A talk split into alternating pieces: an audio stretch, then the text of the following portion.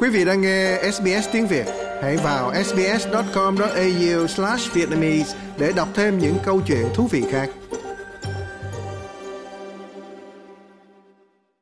Được bao bọc bởi xung quanh đầy người, nhưng vẫn cảm thấy bị cô lập và mất kết nối. Đó là cảm giác mà ngày càng nhiều người chia sẻ về tình cảnh của họ. Giáo sư Ian Hickie làm việc tại trung tâm trí não tại Đại học Sydney. Có những người trên thế giới đi đến những nơi có người ở, nhưng họ thiếu sự kết nối cảm xúc, sự tương tác với người khác đáng kể. Họ không cảm thấy hòa vào được với người khác và họ cảm nhận mình tách rời ra, không kết nối được với xung quanh. Chúng ta có thể có những sinh viên đang theo học đại học, bước vào một môi trường có hai mươi nghìn người và cảm thấy họ không biết ai và không ai quan tâm đến họ. Và rồi thì họ nói rằng họ rất cô đơn. Tiến sĩ Lazios Braculius, giáo sư tâm thần học tại Đại học Western Sydney nói rằng mặc dù sự cô lập xã hội, social isolation và sự cô đơn, loneliness là tương tự như nhau, nhưng vẫn có những khác biệt quan trọng. Sự cô lập xã hội thực sự có nghĩa là bị cô lập khỏi những người khác, trong khi đó cô đơn là một cảm giác khách quan hơn một chút, cảm thấy mình lẻ loi, không thoải mái, cảm thấy mình có một mình. Vì vậy, hai tình trạng không hoàn toàn giống nhau. Tiến sĩ Anna, Anna Kios là người quản lý bộ môn tâm thần học và sức khỏe tâm thần tại trường đại học lâm sàng thuộc Đại học New South Wales, cho biết thêm rằng tất cả chỉ là vấn đề nhận thức. Sự cô lập xã hội là một thước đo khách quan, trong khi sự cô đơn là thước đo chủ quan. Nói cách khác thì đó là xu hướng mà chúng ta cảm nhận khi thấy bản thân bị cô lập về mặt xã hội. Và ý của tôi không phải là xung quanh của bạn thiếu người một cách cụ thể, mà là thiếu những kết nối thực sự giữa các cá nhân để bạn có thể nói chuyện một cách cởi mở, được là chính mình và có những kết nối khiến cho bạn cảm thấy mình được hỗ trợ, hữu ích và được yêu mến. Các nghiên cứu về sự cô lập xã hội đã chỉ ra ảnh hưởng của nó chủ yếu là lên những người có tuổi. Một báo cáo của Tổ chức Y tế Thế giới cho thấy khoảng hai mươi phần trăm đến ba mươi bốn phần trăm người từ sáu mươi lăm tuổi trở lên sống ở thế giới phương Tây cho biết họ cảm thấy bị cô lập về mặt xã hội. Tiến sĩ Kios nói rằng sự cô lập xã hội có thể dẫn đến những rủi ro sức khỏe rộng lớn hơn, như việc hình thành những thói quen không lành mạnh. Vì vậy, khi bạn nhận ra là mình có những thay đổi và có thói quen không lành mạnh, thì bạn nên nghĩ đến điều đó và tiếp cận với xung quanh để cho những người xung quanh có thể nhìn thấy điều đó và quan tâm đến bạn. Họ có thể sẽ khuyến khích bạn nên chú ý đến sức khỏe của mình. Họ có thể khuyên bạn nên ăn uống tốt hơn nếu như họ thấy bạn ăn uống thất thường, hoặc là họ có thể khuyên bạn nên tập thể dục nhiều hơn, hoặc là sẽ khuyến khích bạn tuân theo lời khuyên của bác sĩ, hay là khuyên bạn đi tìm sự giúp đỡ của các chuyên gia. Những ảnh hưởng tích cực đó có thể có ý nghĩa lâu dài đối với sức khỏe của bạn.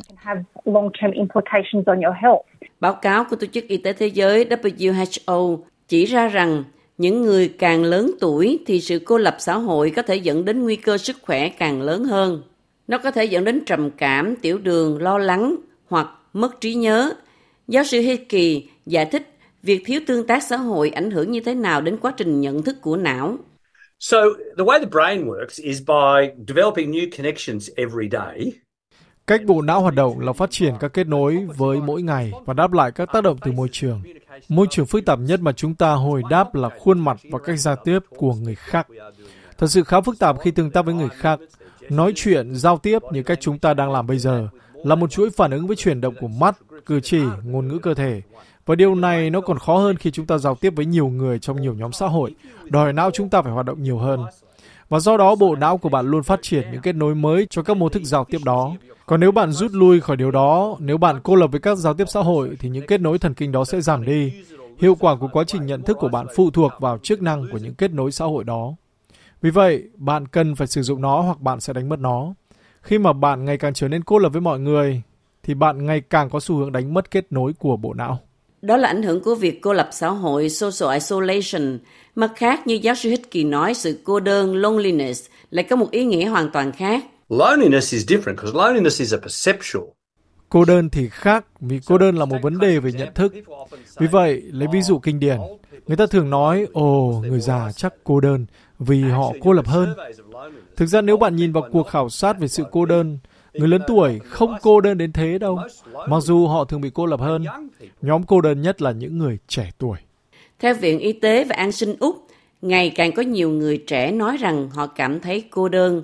Cụ thể hơn, một cuộc khảo sát năm hai không hai mốt cho thấy cứ bốn phụ nữ trẻ trong độ tuổi từ mười chín đến hai mươi tư thì có một người đồng ý với nhận định tôi cảm thấy cô đơn. Olympia Nelson là một cô gái hai mươi bảy tuổi, hiện đang học để lấy bằng tiến sĩ. Cô nói rằng cô đã trải qua những cảm xúc như vậy. I remember feeling quite lonely in high school. Tôi nhớ cảm giác khá cô đơn ở trường trung học. Tôi có bạn bè và tôi cũng có những sở thích mà tôi cảm thấy mình không nhất thiết phải liên hệ với những người xung quanh. Cho nên vào thời điểm đó, nhạc cổ điển là thứ tôi rất thích nghe và tôi nhớ là mình cảm thấy hơi lạc lõng và như thể mình không hòa nhập được. Olympia nhớ lại một sự việc xảy ra trong những năm trung học khiến cô cảm thấy đặc biệt cô đơn và lẻ loi. I didn't get invited to parties at high school. Tôi không được mời đến các bữa tiệc ở trường trung học. Mọi người xung quanh tôi bàn tán về điều đó và tôi biết rõ rằng tôi không được mời. Tôi còn nhớ rõ một cô bạn nói về buổi tiệc đó với một cô bạn khác và cô bạn này nói với người bạn kia, nè, bạn định mời Olympia phải không? Và cô kia nói, Olympia không ở trong nhóm. Lúc đó là tôi khoảng mười sáu tuổi và tôi nhớ đến điều đó đến bây giờ. Nó gần như ám ảnh tôi, tôi có phần hơi lạc loài. Phương tiện truyền thông xã hội và công nghệ thông tin cũng có ảnh hưởng lớn, đặc biệt đối với những người trẻ tuổi. Tiến sĩ Kios từ Đại học New South Wales giải thích cách truyền thông xã hội có thể gây khó khăn hơn cho những người trẻ tuổi đang cố gắng thiết lập các kết nối có ý nghĩa. Các thế hệ lớn tuổi hơn đã có cơ hội biết cảm giác và lợi ích của việc tương tác trực tiếp như cách mà thế hệ của họ đã có. Nói cách khác là tôi đoán các thế hệ cũ đang được hưởng lợi từ các kết nối xã hội khi sử dụng công nghệ đại chúng để tạo lợi thế cho mình bằng cách duy trì mối liên hệ đã được thiết lập trước và tương tác với các kết nối đó thường xuyên hơn nhờ công nghệ hiện đại. Ngược lại, với những người trẻ thì thách thức thực sự của họ đó là làm sao có những ranh giới phù hợp với bản thân của mình. Giáo sư Ian Hickie nói rằng mạng xã hội cũng có những mặt tích cực đối với những người trẻ tuổi. Hầu hết thanh niên sử dụng mạng xã hội và họ sử dụng tin nhắn để kết nối với người khác. Vì vậy, trên thực tế và đối với nhiều nhóm gặp khó khăn khi kết nối với nhau, chẳng hạn như những người không hòa hợp tốt với cộng đồng địa phương của họ, hoặc gặp khó khăn trong giao tiếp, hoặc là họ là người đa dạng về giới tính, hay là có nguồn gốc văn hóa đa dạng. Nhóm những người này đã thực sự kết nối với những người giống như họ nhờ mạng xã hội. Tuy nhiên, những người khác nói rằng mạng xã hội đã có tác động tiêu cực và góp phần gây ra sự cô lập và cô đơn trong xã hội.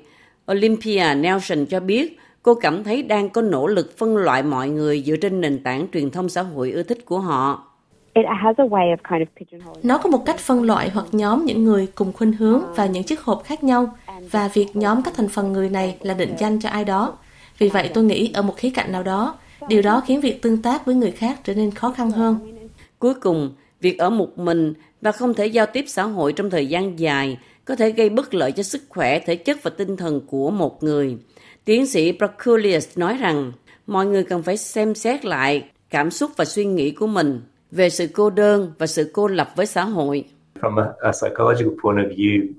Từ quan điểm tâm lý học, bạn có thể lập luận rằng tất cả những điều liên quan đến cách chúng ta nghĩ về thế giới hoặc nhận thức của mình và rằng chúng ta nên thay đổi cách suy nghĩ đó để giảm bớt cảm giác cô đơn mà chúng ta đang trói mình vào. Quý vị muốn nghe những câu chuyện tương tự có trên Apple Podcast, Google Podcast, Spotify hoặc tải về để nghe bất cứ lúc nào.